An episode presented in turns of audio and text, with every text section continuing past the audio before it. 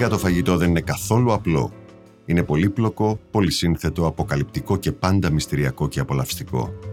Ανάγκη και απόλαυση, επιβίωση και η ωρετελεστία είναι απαραίτητα συστατικά της ζωής μας, ενώ η ίδια η γέννηση ενός πιάτου, η προετοιμασία του αλλά και το μοίρασμά του, μεταξύ οικογενειών, συντρόφων ή φίλων, αποτελεί μια κοινωνική συνθήκη, ένα τρόπο έκφρασης. Έτσι ακριβώς είναι και η Pilsner μπύρα Fisher, με τη χαρακτηριστική ήπια πικρή γεύση της, διεγείρει τις αισθήσεις και μετατρέπει τις καθημερινές στιγμές σε απολαυστικές εμπειρίες. Γιατί η απόλαυση της ζωής περιλαμβάνει καλό φαγητό παρέα με την απολαυστική συντροφιά της Fischer. Είναι τα podcast της LiFO. Και ποια τέχνη είναι η πιο κατάλληλη για να εκφράσει τη γεύση, το χρώμα, το συνέστημα και όλα όσο προκαλεί το φαγητό από την πολύ αγαπημένη τέχνη του σινεμά; Το φαγητό και το σινεμά κάνουν λοιπόν τη ζωή μας πιο απολαυστική με τη Fisher να απογειώνει τη γεύση σε αυτούς τους δύο κόσμους. Ενώ οι ήρωες και οι ηρωίδες παρασύρονται σε μια δίνη της γεύσης, εμείς οι θεατές με τη σειρά μας πολλές φορές έχουμε φύγει από το σινεμά με μια όχι και τόσο ανεξήγητη, ωστόσο έντονη επιθυμία να γευτούμε κάτι παρόμοιο με εκείνους Κάτι που να μεταμορφώσει και το δικό μας βράδυ σε κάτι ξεχωριστό, να πάμε σε κάποιο δείπνο ή ραντεβού, να γνωρίσουμε και να γνωριστούμε με κόσμο πάνω από αξιοζήλευτα πιάτα.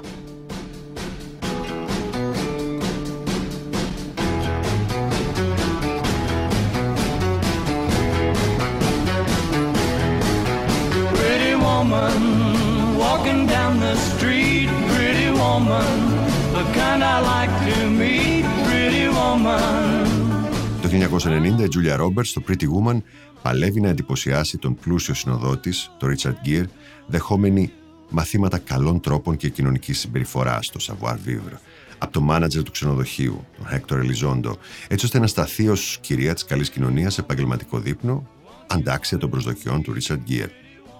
Καθώς τα πιάτα έρχονται το ένα μετά το άλλο, εκείνη παλεύει να καταλάβει το μενού σε σχέση με αυτό που βλέπει στο τραπέζι και να ξεχωρίσει τα πυρούνια αναπερίσταση και ενώ έρχεται αντιμέτωπη με την πιο δύσκολη αποστολή, να φάει τα σαλιγκάρια χωρίς να τις γλιστρήσουν, χαλαρώνει την αυστηρή ατμόσφαιρα και δημιουργεί μια γλυκιά σκηνή που φέρνει χαμόγελα όχι μόνο στους πρωταγωνιστές, αλλά και σε εμάς.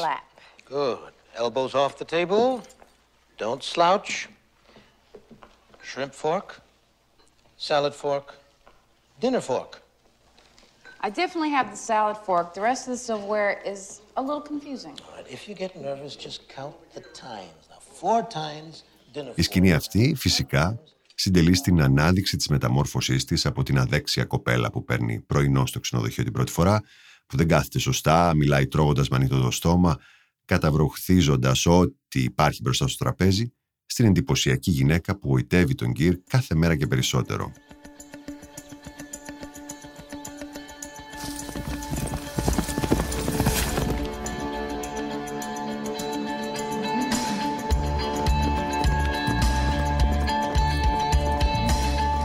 Σε μια δεύτερη συνάντηση των ηθοποιών, η Ρόμπερτς είναι πια η νύφη που το σκάει. Το 99 είναι αυτό. Από τις τελετές των γάμων της, σε μια προσπάθεια να βρει τον εαυτό της. Ο Γκύρ με τη φιλοδοξία να είναι ο τρίτος και τελευταίος γαμπρός, προσπαθεί να την κάνει να αντιμετωπίσει τους φόβους της και της επισημαίνει ότι δεν γίνεται να υιοθετεί την προσωπικότητα του κάθε μέλλοντα συζύγου της, αλλά θα πρέπει να βρει τι πραγματικά της αρέσει. Ξεκινώντας από που αλλού, από το φαγητό. Εκείνη, μαθημένη να μην επιλέγει φαγητά και να τρώει ό,τι παραγγέλνει ο εκάστοτε σύντροφος, ξεκινάει μια αναζήτηση γεύσεων από το αυγό. Μαγειρεύει τα αυγά της με όλους τους δυνατούς τρόπους, σε ένα πανοραμικό πλάνο που πιθανότατα θα ζάλιζε και θα μπέρδευε πολλούς λόγω της απίστευτης ποικιλία, ποσέ, ομελέτα, scrambled, μπραστά και πολλά άλλα, προκειμένου να καταλήξει όχι μόνο στη γεύση, αλλά και στον άνθρωπο που θέλει. Αν θες από την άλλη να περάσεις τα Χριστούγεννα κάπου όμορφα, μαζί με μια φανταστική μαγείρισα και την οικογένειά της σε μια φάρμα, το Connecticut μοιάζει ιδανικός προορισμός στην ταινία Christmas in Connecticut του 1945. Μόνο που η διάσημη αρθρογράφος φαγητού Barbara Stanwyck κάθε άλλο παρά σέφινε και η οικογένεια στη φάρμα που διαθέτει αποτελεί προϊόν μυθοπλασίας ώστε να συνεχίσει να γράφει ως πρότυπο για τις νοικοκυρές. Από τα πρώτα πλάνα της ταινίας βλέπουμε τον πρωταγωνιστή, έναν ήρωα πολέμου που ονειρεύεται ένα μενού με μπρισόλες και πατάτες στο φούρνο, σπαράγγια και και παγωτό, να ξυπνάει δίπλα σε ένα μίζερο μενού νοσοκομείου για μέρες. Όταν λοιπόν ο ήρωας εμφανιστεί στη φημισμένη φάρμα για να περάσει τις γιορτές εκεί και να δοκιμάσει το πολυτελές χριστουγεννιάτικο μενού της καλύτερης μαγείρισα στην Αμερική, η ίδια αναγκάζεται να βρει οπωσδήποτε μια φάρμα, ένα σύζυγο, ένα μωρό και μια μαγείρισα για να μην αποκαλυφθεί απάτη της, αλλά και να ετοιμάσει τηγανίτες μπροστά σε κόσμο, πράγμα που ποτέ πριν δεν έχει επιχειρήσει. Τι γίνεται όμως όταν ερωτεύεται με την πρώτη ματιά τον καλεσμένο της;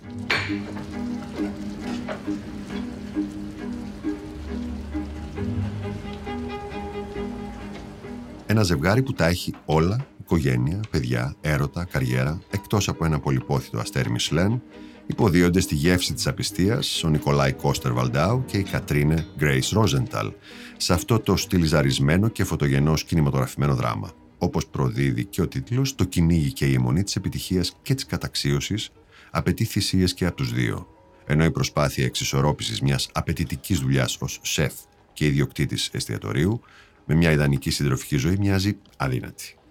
Είναι αδύνατο να μην πεινάσει κανείς όταν παρακολουθεί όλα αυτά τα πιάτα υψηλής μαγειρικής να παρελάβουν στην οθόνη, ενώ ο στολισμός και η χορογραφία του τελικού σερβιρίσματος αξίζουν πολλά αστέρια και σίγουρα ευνοούν το κλίμα για την επανένωση του αποξενωμένου ζευγαριού. Οι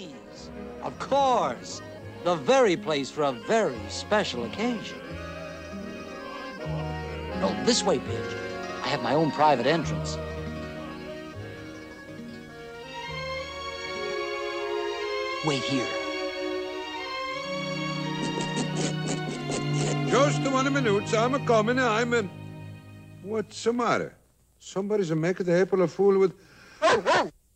Oh, hello, Butch. Where you been so long? Hey, Joe, look who's here. Στο κλασικό animation του 1955, η Λέδη και ο Αλήτης, τα δύο ερωτευμένα σκυλάκια μοιράζονται μια μακαρονάδα, μέχρι οι μουσούδες τους να ενωθούν σε μια σκηνή που έχει ακόμα αντίκτυπο σε μικρούς και μεγάλους, ενώ ένα αυγό θα αποτελέσει την πρώτη επικοινωνία της κοφάλαλης καθαρίστριας και του μυστηρίου θαλάσσιου τέρατος σε ένα άλλο παραμύθι, βραβευμένο με Όσκαρ καλύτερης ταινίας και σκηνοθεσίας, του Γκυγέρμο Ντελτόρο, το Shape of Water του 2017.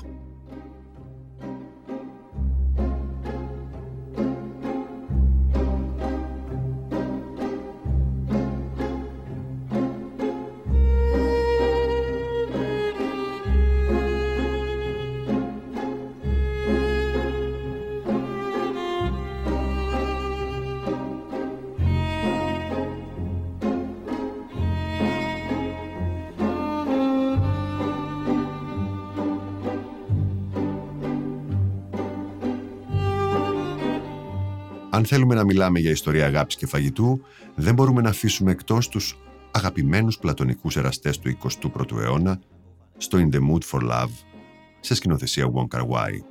Η ταινία, πριν γίνει σύμβολο του ανεκπλήρωτου έρωτα, θα ήταν κατά το σκηνοθέτη μια οδή στο φαγητό και συγκεκριμένα στη διατροφική κουλτούρα του Χονγκ Κόνγκ.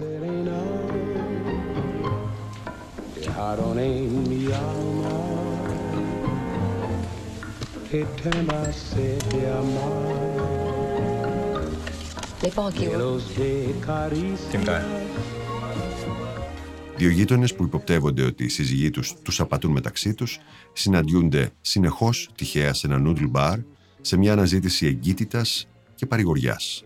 Έχοντας αποδεχτεί την απιστία των συντρόφων τους, θα αναπαραστήσουν το ραντεβού τους σε ένα εστιατόριο, δοκιμάζοντας δυτικά πιάτα, καταλήγοντας περισσότερο να φλερτάρουν και να δένονται μεταξύ τους, παρά να κατανοούν την απιστία. Ακόμα και όταν δεν τρώνε, τα πλάνα της ταινίας περιέχουν σχεδόν πάντα κάποιο πιάτο, ενώ ο σκηνοθέτης έχει συνδέσει το φαγητό με τον έρωτα και σε άλλες ταινίες του, όπως το Chunking Express, που διαδραματίζεται σχεδόν εξ ολοκλήρους στο εστιατόριο ενός diner και η πλοκή γίνεται αντιληπτή μέσα από διαλόγους και παραγγελίες πελατών και σερβιτόρων, ενώ ο ένας από τους πρωταγωνιστές κάνει την ιδιαίτερη επιλογή να τρώει κονσερβοποιημένα φαγητά, των οποίων η ημερομηνία λήξης ταυτίζεται με τη λήξη του ερωτά του.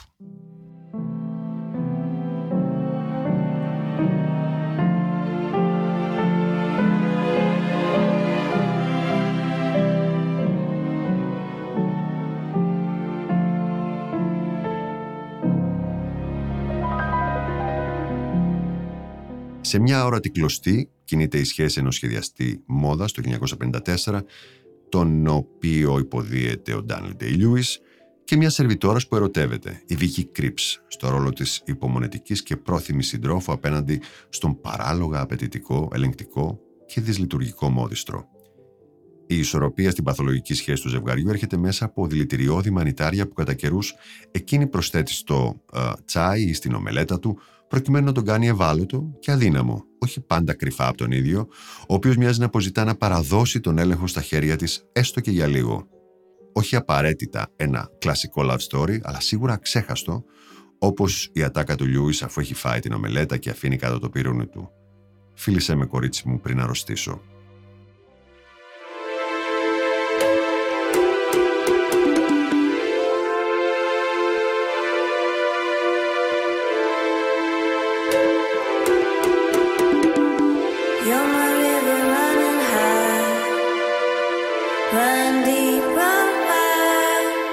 Εισβάλλοντας κινηματογραφικά στη ζωή της Αντέλ το 2013 και παρακολουθώντας την στενά μέσα από κοντινά πλάνα του σκηνοθέτη Αμπτελατίφ και Σις, νιώθει κανείς ότι τη γνωρίζει σε όλες τις φάσεις της καθημερινότητάς της. Από αυτές δεν θα μπορούσε να λείπει το φαγητό.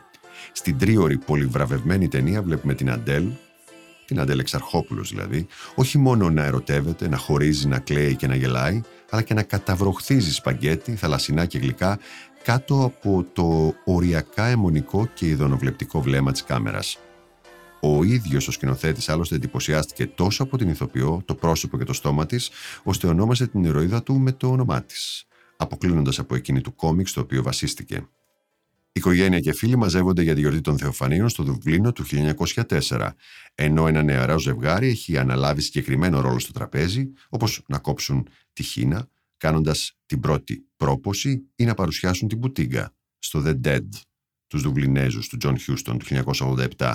Το τραπέζι φαίνεται να πηγαίνει βάσει σεναρίου, όμως κάποια στιγμή μικρές λεπτομέρειες θα φέρουν στην Γκρέτα της Αντζέλικα Χιούστον μελαγχολία με τη θύμηση του πρώτου της χαμένου πια έρωτα, και το τραπέζι θα αποδειχθεί διαφωτιστικό και για τους δύο. Oh. Oh. Are you okay? Oh. Oh, God. Ooh. Oh, God. Oh. Oh. Oh. Oh, God. Oh, yeah, right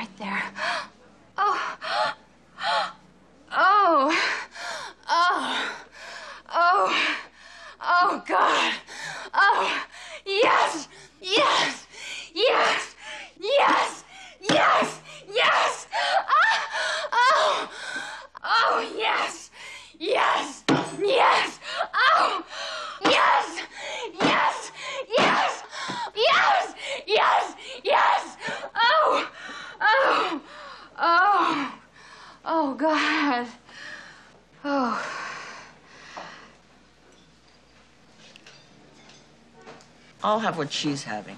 I'll have what she's having, λέει μια κυρία στο σερβιτόρο αφού βλέπει και ακούει την ηρωίδα της Meg Ryan να έρχεται σε οργασμό στην πιο αξιομνημόνευτη σκηνή του When Harry Met Sally του 1989 σε δείπνο της με τον χάρη του Billy Crystal, θεωρώντας ότι κάποιο πιάτο προκάλεσε αυτή την έκρηξη. Και γιατί όχι άλλωστε, αφού το φαγητό είναι πολύ στεναδεμένο με τον ερωτισμό και τη σεξουαλικότητα, ενώ πολλές ταινίες αποτυπώνουν αυτήν την ερωτική σχέση. Μόνο που εδώ η Σάλη ήθελε απλά να πείσει το χάρη ότι δεν μπορεί να καταλάβει τη διαφορά. Και αν θέλουμε να μιλήσουμε για την ερωτική προέκταση του φαγητού, δεν μπορούμε να παραλείψουμε τους δύο εραστές της 9,5 εβδομάδες, Μίκη Ρούρκ και Κιμ Μπέισιγκερ, που επιδίδονται σε κάποιο είδους προκατακτικών με το Ρούρκ να την ταΐζει με κλειστά τα μάτια, με ό,τι είδους φαγητά και ποτά υπάρχουν στο ψυγείο από αυγά μέχρι ζελέ, περιμένοντας με πονηρό χαμόγελο τις αντιδράσεις της.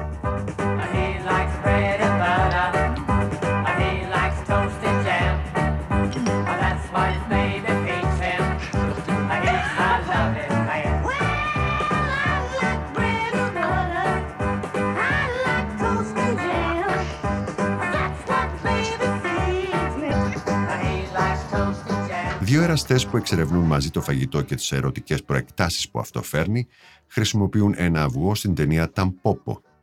Μια ταινία φόρο τιμής στο ράμεν, αλλά και στον ερωτισμό.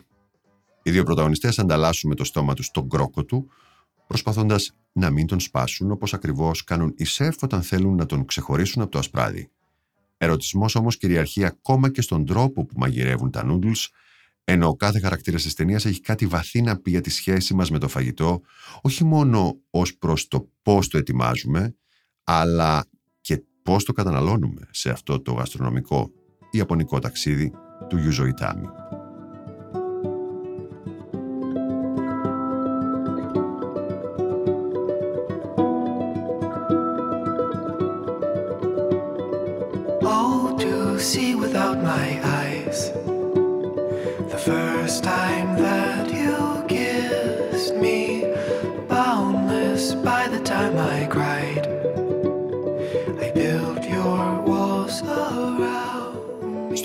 By Your Name του Λούκα Γκουντανίνο, το τραπέζι είναι μια ιεροτελεστία, ένας χώρος όπου η οικογένεια και οι καλεσμένοι όχι απλώς τρώνε, αλλά συζητούν, μοιράζονται εμπειρίες, τραγουδούν, τσακώνονται, παρατηρούν ο ένας τον άλλον και συνολικά δένονται μεταξύ τους.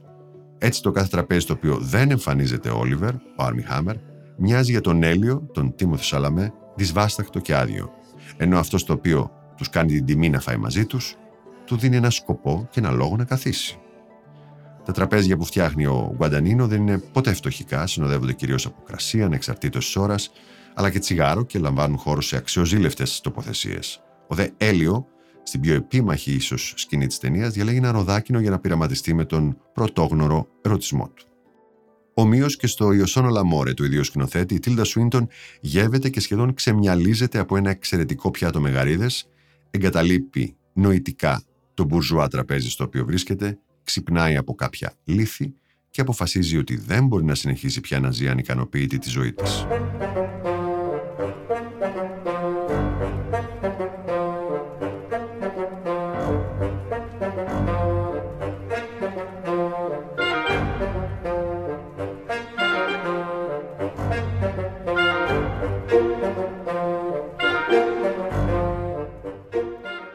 Κάποια από τα μεγαλύτερα κυριακάτικα τραπέζια, οικογενειακά δείπνα, πάρτι και γιορτές έχουν απεικονιστεί σε κομμωδίες με το φαγητό και το ποτό φυσικά σε πρωταγωνιστικό ρόλο. Ο Woody Allen είναι όντως ένας νευρικός εραστής όταν η Diane Keaton φαίνει ζωντανού αστακού στο σπίτι, τρέχοντας πανικόβλητος να τους πιάσει, να τους ξεφύγει.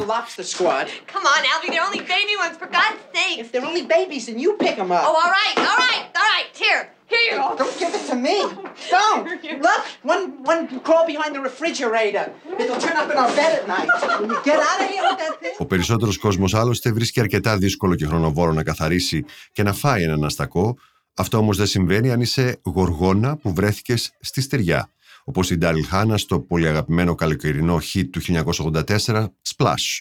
Όταν η Γοργόνα βλέπει τον αστακό κυριολεκτικά βουτάει, σπάζοντας με τα δόντια της το κέλυφος μπροστά στα έκπληκτα μάτια του συνοδού της, Tom Hanks, αλλά και των υπόλοιπων πελατών του εστιατορίου. Και αυτή δεν είναι καν η μοναδική σκηνή για το φαγητό σε μια ταινία που το κάθε τι αποτελεί εξερεύνηση του γήινου κόσμου.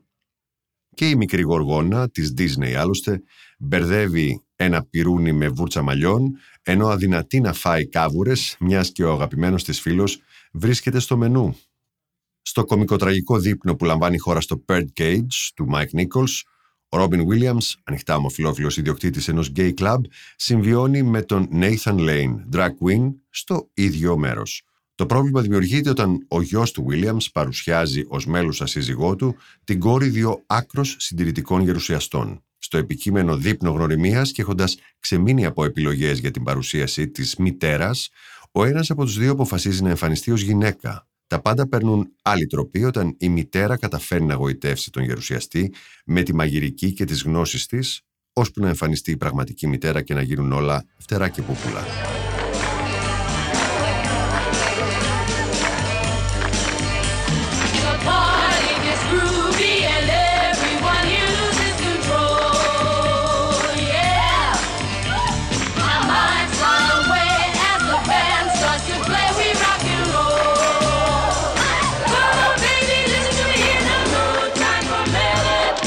Πάρτι του 1968, ο Πίτερ Σέλερ είναι ένας μάλλον ατσούμπαλος ηθοποιός που προσκαλείται κατά λάθος σε ένα καθώ πρέπει δείπνο, προκαλώντας μια σειρά από ευτράπελα, έχοντας άβολες αλληλεπιδράσεις με όλους στο πάρτι. Όπως είναι φυσικό, οι σκηνές γύρω από το τραπέζι, οι καλεσμένοι που παλεύουν να βρουν τη σωστή θέση στο δείπνο, ενώ φαίνεται να παίζουν μουσικές καρέκλες με τόσες αλλαγές μέχρι να καταλήξουν, το σερβίρισμα των πιάτων από έναν μεθυσμένο σερβιτόρο και οι γκάφες του Sellers, που καταφέρει να στείλει με το πυρούνι του ένα κοτόπουλο πάνω στην διάρα μιας καλεσμένης, προκαλούν το αναμενόμενο γέλιο στην κομμωδία του Blake Edwards. Στην ταινία The Big Lebowski των αδελφών Cohen βρίσκουμε τον άνεργο ερασιτέχνη παίκτη bowling πρωταγωνιστή να μπλέκει σε κομικοτραγικές καταστάσεις που ξεκινούν όταν μπράβοι εισβάλλουν στο σπίτι του μπερδεύοντάς τον με άλλον Λεμπόφσκι. Ο The Dude, όπως είναι γνωστός, και η στάση ζωής του με τη χαλαρή οπτική στα πράγματα έχει ξεκινήσει κίνημα υποστήριξης από άτυπες θρησκείες μέχρι βιβλίου συνταγών. Η σχέση του Dude με το φαγητό, είτε αυτό είναι junk food στο αυτοκίνητο με τους φίλους του, είτε συνταγές των γονιών του και snack food στο μπαρ και το bowling, είναι τόσο ιδιαίτερη όσο και ο ίδιος. Ο Τσάρλι Τσάπλιν προτιμούσε να παίζει με το φαγητό του παρά να το τρώει. Στο Gold Rush αποδεικνύει πόσο εξαιρετικός χορευτής ήταν, ακόμα και αν χρησιμοποιούσε δύο πυρούνια και δύο φρατζολάκια για το χορευτικό.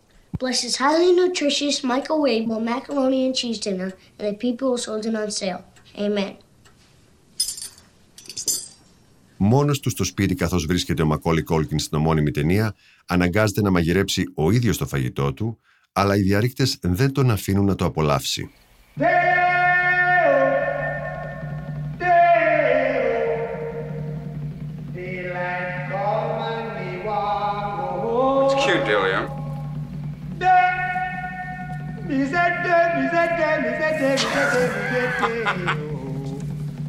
It's cute, Delia. Daylight come and me want go home.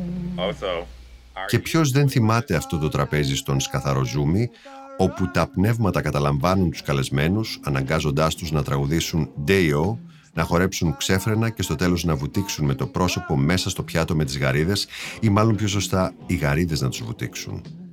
Όλα αυτά όμως δεν θα μπορούσαμε να τα απολαύσουμε χωρίς την πιο συνεφίλ μπύρα, τη Fisher, η οποία στηρίζει έμπρακτα την 7η τέχνη δηλώνοντας πάντα παρούσα στα σημαντικά φεστιβάλ της χώρας μας και που μας ταξιδεύει κάθε καλοκαίρι κάτω από τα αστέρια του ανοιχτού ουρανού. Απολαύστε κι εσείς λοιπόν τον απόλυτο συνδυασμό φαγητό και σινεμά παρέα με μια παγωμένη Fisher γιατί τελικά it's about taste.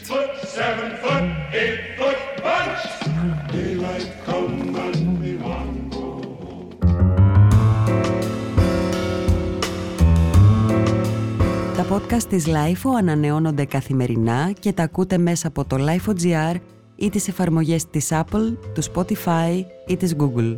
Κάντε subscribe πατώντας πάνω στα αντίστοιχα εικονίδια για να μην χάνετε κανένα επεισόδιο.